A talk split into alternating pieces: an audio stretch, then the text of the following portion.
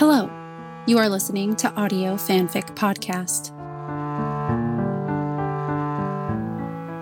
Sunday Scully by Edie Roan on AO3. Rating General Audiences.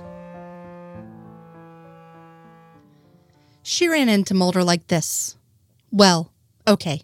He made it look like an accidental run in, but he'd been at the coffee place across from the fancy grocery store for an hour, watching the door, because she casually mentioned when they got in from Seattle yesterday afternoon that she might be in the mood to make something today from the cookbook somebody'd given her years ago.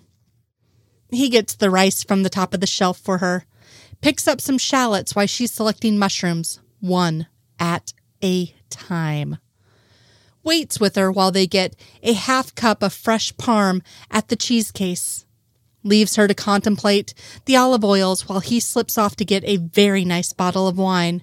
He's not telling her how nice, or she'll say it's too much and he should put it back.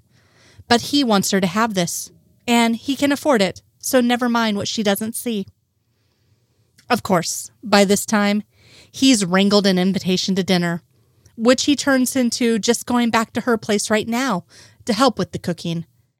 And he almost tells her he loves her while she's measuring the sherry for this recipe with scientific precision. But then she looks up at him from the measuring cup, and her eyes are so blue, he loses his nerve and makes a joke instead. And she laughs, and that's pretty good too. The conversation flows easily.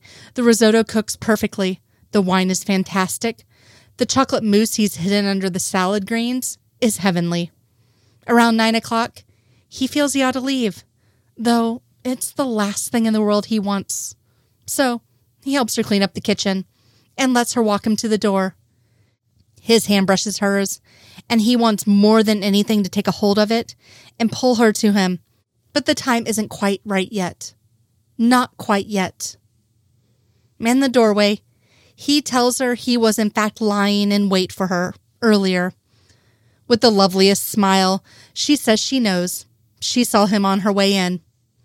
Next time, why don't we just go together? Save the stealth for tracking the bad guys, she adds with a too casual shrug. There's the next time, he asks.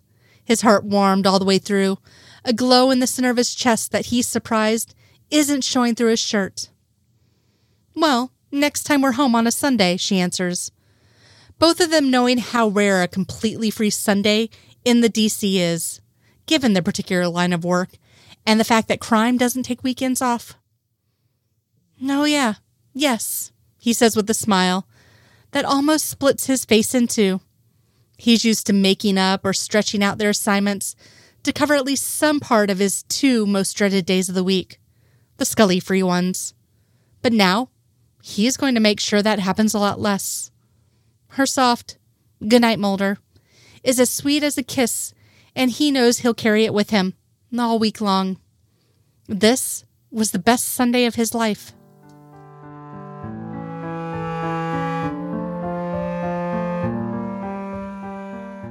If you like this story and would like to contribute, you can do so by going to our Patreon page at www.patreon.com forward slash audio fanfic pod.